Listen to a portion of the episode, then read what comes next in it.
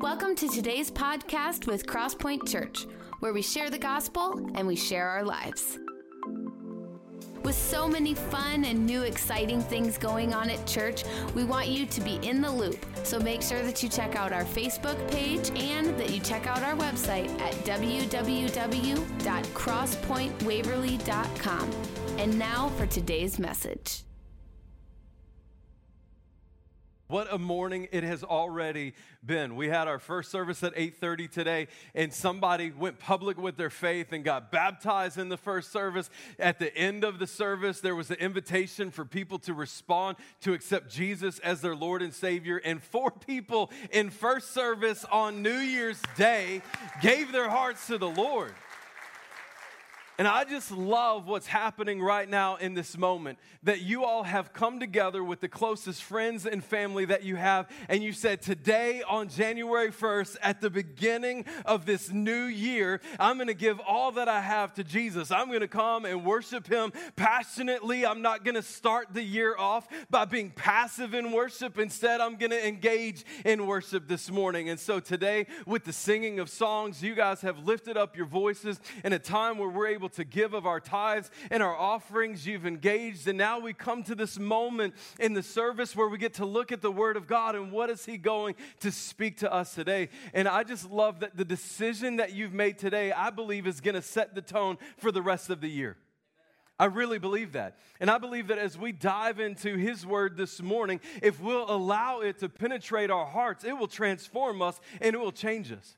At the end of first service today, there was a visitor that came up to me and she said, Last night I made a decision to quit being an alcoholic. And she said, I'm at church this morning. I'm setting the tone of what the rest of the year and what the rest of my life is going to look like. I believe that today can be a freeing day. A day where you set aside the addictions and the sin of the past and you experience the freedom and the transformation that God has for you. So, again, you set the tone. You're here today, and I believe that God's going to work mightily in our midst and in your hearts and your lives. We finished the year so strong, so grateful for the Christmas Eve service. Christmas Day service was powerful. Many of you were able to make it and join us for those. PG, our children's pastor, preached a phenomenal message last week. And I'm just telling you that from the beginning of the message to the end, he captured the attention of every adult and every child in the room. He is magical and masterful at that. And so if you missed last week's message, it was really, really powerful. We'd encourage you to listen online at spot, listen on Spotify, find the video on YouTube or Facebook, or go to our website and catch up on that. Well, we've closed the chapter of one year, and today begins a new chapter of a new year. And before some of you tune me out this morning, you're like, oh, here we go, another New Year's Eve, uh, New Year's Day resolution sermon. That's not what this is today, right? I'm just telling you, like, some of you are like, I've tried that, done that, I'm over it, you know, and then there are others of you who are like, I made New Year's resolutions. Here what I, here's what I want to say to both of those camps. Good for you.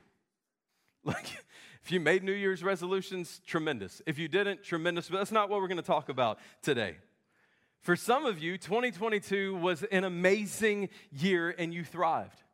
For others, 2022 was filled with so many challenges and difficulties, your goal was just to survive the year.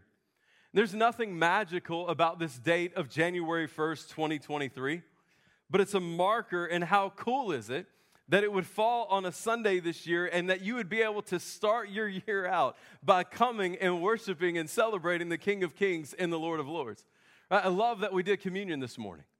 That at the very beginning of this year that we would be remembering the sacrifice that Christ made for us and what our lives how our lives could look like if every single day we would just point back to that. You know, I think there's, a, there's obviously a reason why Jesus encouraged followers of him to remember his death in, in communion. And so I'm grateful that we did that today, and let's continue to remember that in every day of our life. This date marks the end of a moment in time and the beginning of another. With that, it enables us to engage mentally and emotionally and spiritually about what we want to bring into this new year and what we want to leave behind. I appreciate what Pastor Dan said during communion. What are the things that we need to leave behind? While some of you will make a commitment this year to exercise and eat healthy, there's no guarantee that any of that will prevent you from having a scary health diagnosis. Some of you will make a commitment to get straight A's in your classes, and there's no guarantee that that will happen. Some of you will make a commitment to plan for retirement and invest accordingly, but there's no guarantee, as we saw in this past year, that everything will continue to go up.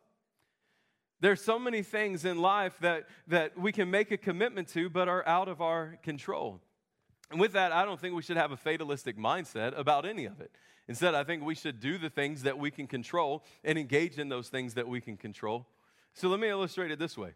This past Monday, my wife and I and our kids left in two different vehicles to head to Topeka, Kansas to celebrate Christmas with her family. And uh, we took two separate vehicles, not because we wanted to, but because we couldn't all fit in one. And I'll just tell you what a glorious season that it is when your children can all be in a different vehicle than you. My wife loved me that day. I didn't have to listen to fighting. I didn't have to see cuddling, you know, like none of that, you know? Like it was it was glorious. And so we get on Highway 20, and the kids decide to go the back roads down to Des Moines to then down uh, to Topeka. And Erica and I thought we made the wise decision to take the major highways. And so we took 20 to 35. And about 45 minutes into the trip, 20 became dicey. And here's what we thought on Monday if we can just get to 35, then we'll be okay. Boy, was I wrong. Boy, was I wrong. I had no idea what we were in for. It was terrifying.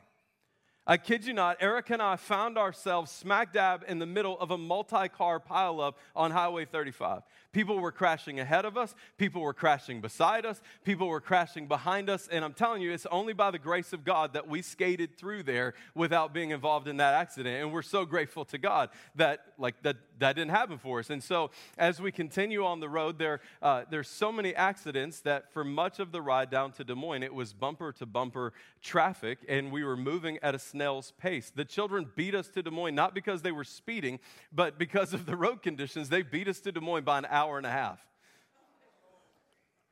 Yeah, that's how bad it was. It took us four, over four hours to get to Des Moines. It was horrible. And so I was grateful that we, that we slowed down to a snail's pace because then at least people were flying around us. And, uh, and so in this conversation, we had Erica saying, let's, let's turn back. And we had this dilemma. Do we cancel the trip? Do we keep going? Do we turn back? It's a white knuckle trip. What should we do?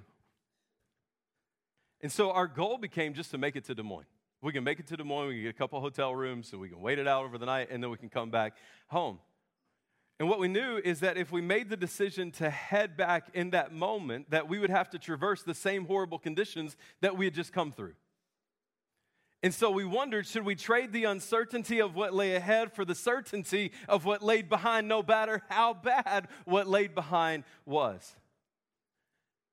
Isn't that the choice that we get in life? God extends an invitation for us to leave what's behind and press on to what's ahead. Yet, for so many, even though they can't stand where they're at and who they are, they choose the comfort of familiarity, as dysfunctional as it sounds, to the uncertainty of what Christ, what a life with Christ would look like. And I'm telling you that that day in the car, I resolved that we were not turning back. No matter what the path looked like, we were going to take we were going to take our chances on the road ahead. And spiritually, there are some of you who need to resolve to not turn back and to take your chances on the road ahead. And I believe this morning that God is calling some of you to do that today.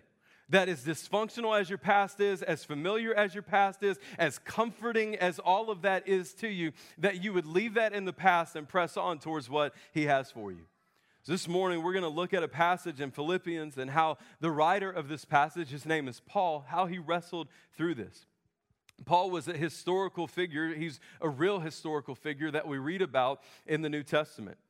He was a very zealous Jew, and the Bible records that he persecuted and even killed Christians. In fact, in the beginning of Philippians chapter 3, Paul lists his qualifications or advantages of the flesh, the things that people in that day would feel like made him somebody. And some of these he had by birth, which were out of his control, and others of these advantages were by choice. He writes that he was circumcised, that he was of the stock of Israel, of the tribe of Benjamin. He was a Hebrew son of Hebrew parents. If anybody had somewhat of a pedigree for success, it was him. And these were the advantages that were completely out of his control. And then he had the advantages based off his decisions. He was a Pharisee. As to zeal, the Bible says that he was a persecutor of the church. He says that as to righteousness under the law, he was blameless. Paul had status and he had the comfort of the familiarity. There was a moment in his life where he made this decision to leave what was familiar and leave what was comfortable and become a follower of Jesus. And in verse number seven, he makes an evaluation of the decision that he made. Listen carefully to these words Philippians chapter 3, verse number seven. He writes, But whatever gain I had, I counted as loss for the sake of Christ. Indeed, I count everything as loss because of the surpassing worth of knowing Christ Jesus, my Lord. For his sake, I have suffered the loss of all things and count them as rubbish in order that I may gain Christ and be found in him. Not having a righteousness of my own that comes from the law, but that which comes through faith in Christ, the righteousness from God that depends on faith that I may know him and the power of his resurrection and may share his sufferings, becoming like him in his death, that by any means possible I may attain the resurrection from the dead. When Paul evaluates the decision that he made to leave his past and to walk in relationship with Christ, he says the past doesn't even compare.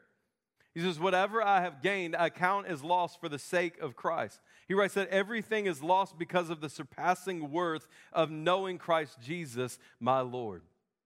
Whatever's been in your past, whatever's been behind you, can I encourage you at the marker of the end of one year and into the new year that you would make a commitment to know Christ?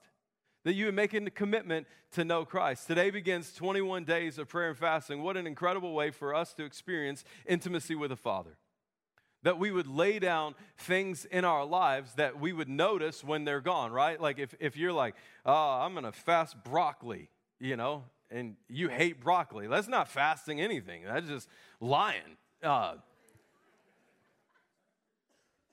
but when you give up something that you crave or something that you love, in those moments where those cravings are there or where the hunger pains exist, then in that moment you'll go, oh, there's this need here. This reminds me I should have some time with the Father right now. I should pray. I should read my Bible. I should listen to what He wants to speak to my heart. What an incredible way over the next 21 days for us to know Christ. During the announcements, we talked about small groups. What an incredible way for you to know Christ even more by engaging in community with others who are chasing after Him. And Paul, in these passages and in his life, doesn't make a commitment to Christ only if Christ will make him healthy and wealthy. Instead, he writes, I want to know the power of his resurrection and share in Jesus' suffering. We're not promised that the road ahead will be without challenges or obstacles. Paul said, I'm going to leave the path that's familiar and comfortable for the path of knowing Jesus in every way. And he realizes that he hasn't learned everything there is to know about Jesus and that he's far from perfect. Verse number 12, he writes, Not that I've already obtained all of this or have already uh, or am already perfect, but I press on to, t- to make it my own because Christ Jesus has made me his own. Brothers, I do not consider that I have made it my own, but one thing I do, forgetting what lies behind and straining towards what lies ahead. I press on toward the goal for the prize of the upward call of God in Christ Jesus. Let those of us who are mature think this way, and if anything you think otherwise, God will reveal that also to you. Only let us hold true to what we have attained. Brothers, join in imitating me. And keep your eyes on those who walk according to the example you have in us. For many of whom I have often told you and now tell you, even with tears, walk as enemies of the cross of Christ. Their end is destruction. Their God is their belly, and the glory is their, in their shame. They glory in their shame with mind set on earthly things. But our citizenship is in heaven. And from it we await a Savior, the Lord Jesus Christ, who will transform our lowly body to be like his glorious body by the power that enables him even to subject all things to himself. Paul writes, Not that I have already obtained all of this or that I've already been made perfect, right? not that I have obtained all of the knowledge that there is to know about Jesus. How could he? There's so much to know about him. And doesn't it seem like the, the more we get to know about him, the more we realize we don't know? And that doesn't discourage us. Instead, it inspires us. And the more we get to know about him, the more we want to know about him. Paul experienced this. And Paul writes that, that he presses on to make it my own. And he tells us why he presses on. He presses on. Here's his motivation because Christ Jesus has made him his own. Christ Jesus has made him his own. In verse 13, I don't consider that I have made it my own, but one thing I do, forgetting what lies behind and straining towards what lies ahead. Paul was convinced that what lied ahead was better than what lied behind. He had to leave a lot in his past.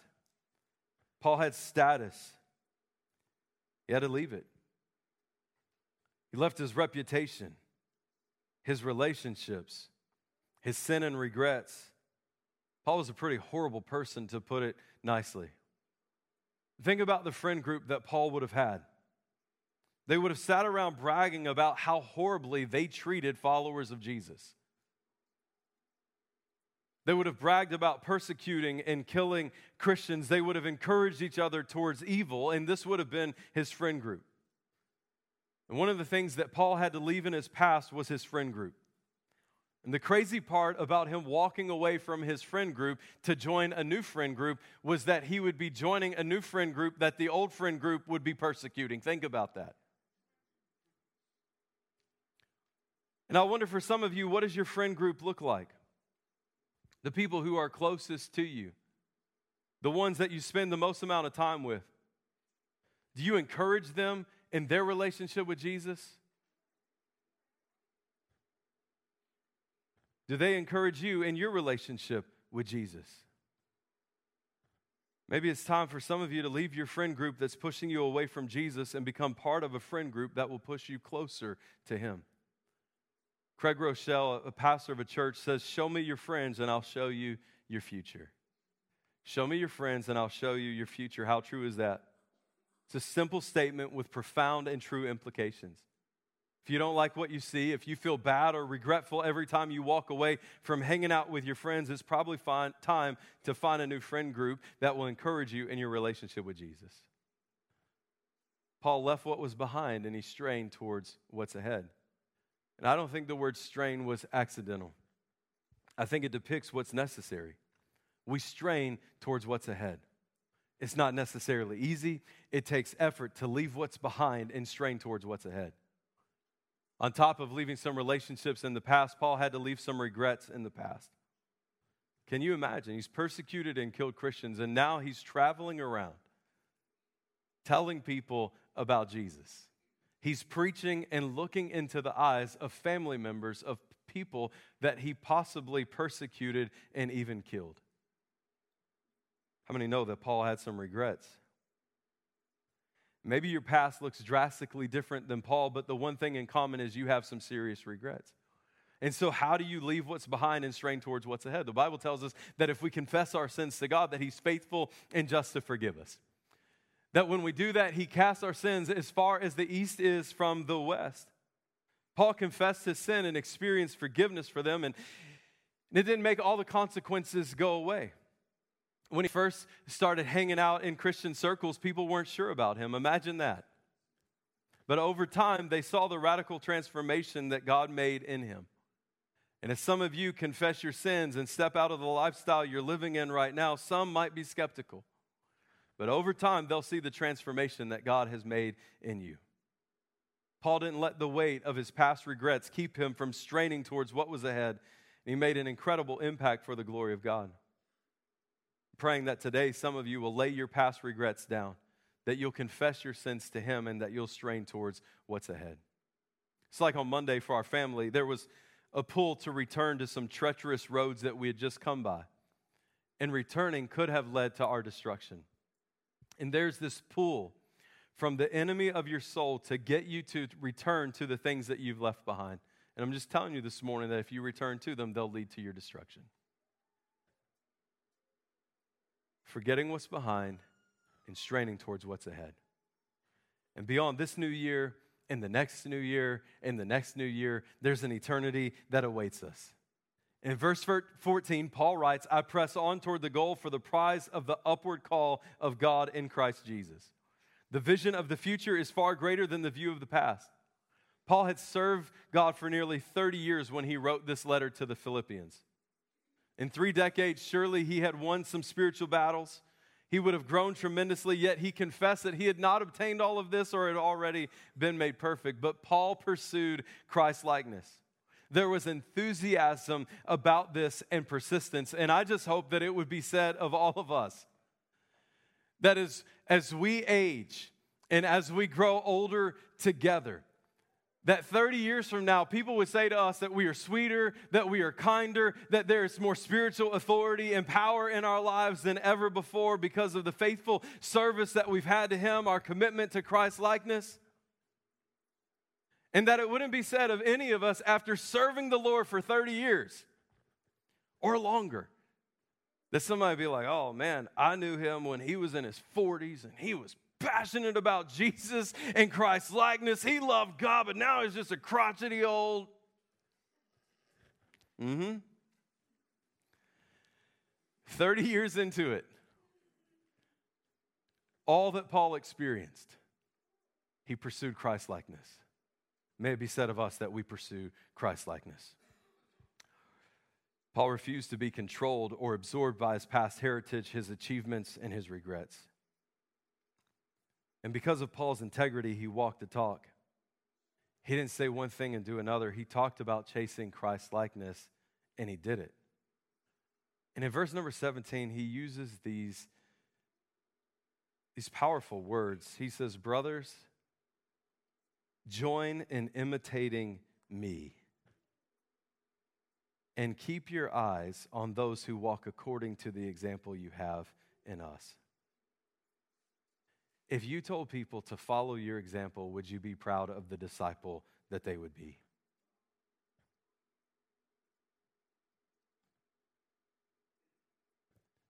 Are you chasing Christ likeness? Or are you a half hearted follower? Kids are notorious for imitating their parents. And I'm telling you, we've had some pretty embarrassing moments with our kids, especially when they were younger. And maybe some of you have heard these words or you've said these words that parents sometimes say do as I say, not as I. Yeah, you've heard that. Do as I say, not as I do. And so when your children are younger, you say, go to bed. And they think they're being cute. And they say, well, you get to stay up late. What do you say? Do as I say, not as I do. Don't use drugs. Well, you use drugs. Do as I say, not as I. Don't have sex with your boyfriend or girlfriend. You have sex with your boyfriend or girlfriend. Do as I say, not as I.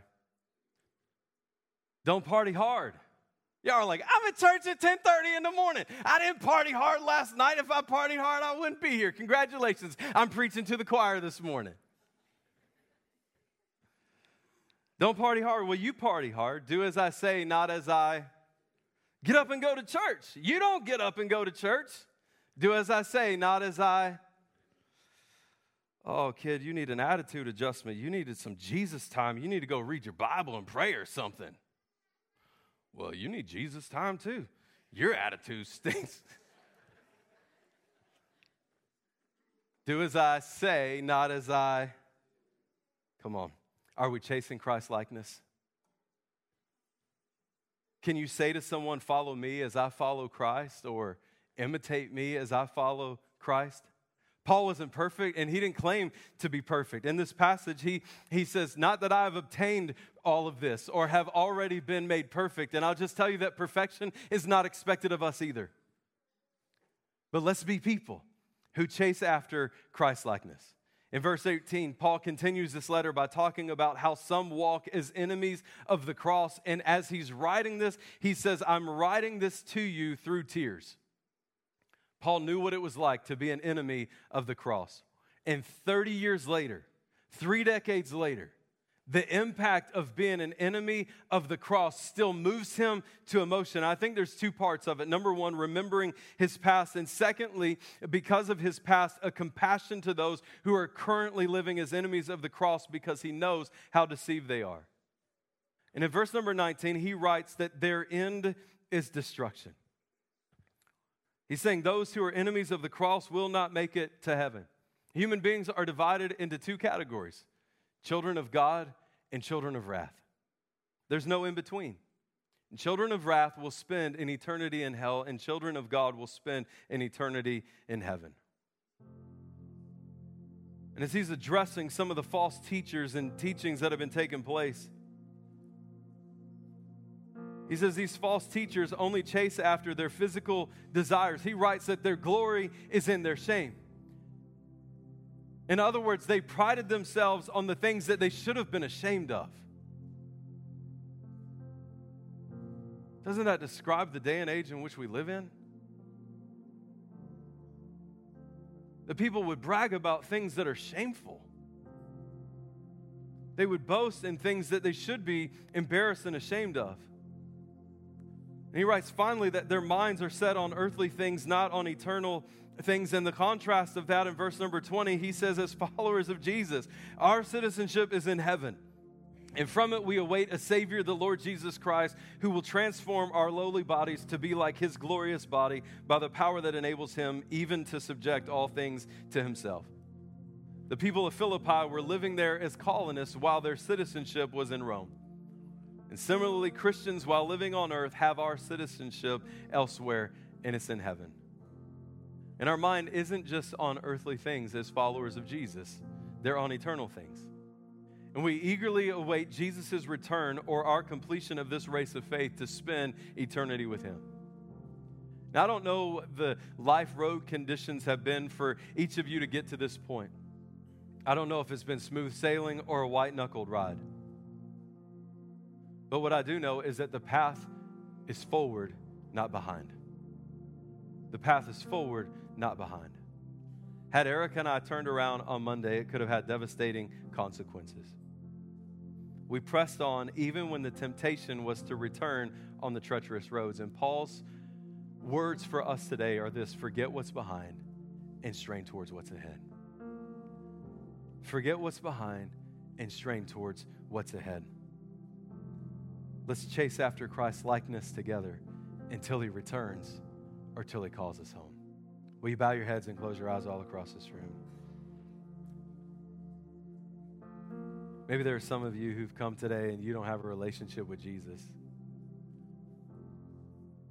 You say, Today, I want to start this new year out by being in right standing with Him.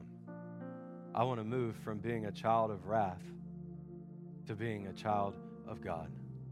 Maybe there are others of you who at one time walked with God, but you've turned your back on Him and you say, Today, I need to see my relationship restored back to Him.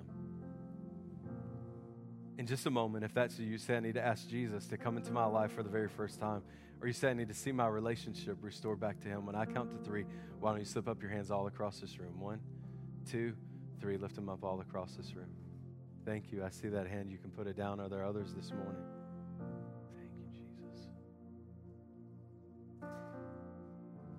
Let's all stand.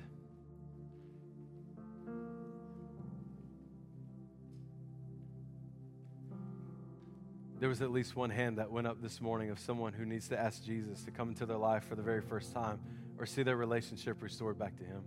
Here's what I'm going to do I'm going to lead us in a prayer. And if you raise your hand, I want you to repeat it after me and mean it with everything that's within you. But know that you won't be praying this prayer alone, but that each of us, in support of you, will also be praying. Let's pray. Say, Dear Heavenly Father, thank you so much for sending your son Jesus to die on the cross for me. I admit that I'm a sinner. I admit that I messed up.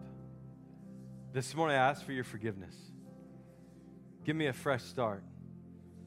Be my Savior. Be my King. Take over every area. Take over every aspect.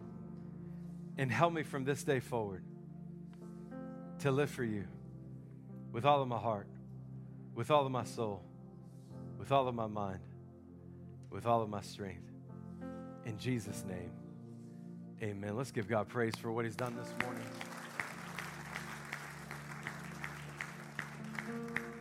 If you raise your hand in person or online, we'd ask that you would text the word yes to 319 250 8998. Again, if you text the word yes to 319 250 8998, we want to encourage you in the decision that you've made in the journey that God wants to take you on. We'll leave time at the end of each of our services for people to receive prayer. In just a moment, the worship team is going to lead us in one more song. The prayer team is going to join right here on both sides of the stage. And if you've come here today and, and you've got a need, or you're just like, I just want somebody to pray for me that, that God would help me in this new year, then I'd encourage you in just a moment to step out of your seat. So I'm going to pray. Worship team's going to lead us. Prayer team will be here. Make your way to the front. God, we thank you so much for your word. We thank you for the gathering of believers today and, and starting out this year with making you a priority. Lord, I pray it would set the tone for the rest of the year. As we look at the life of Paul,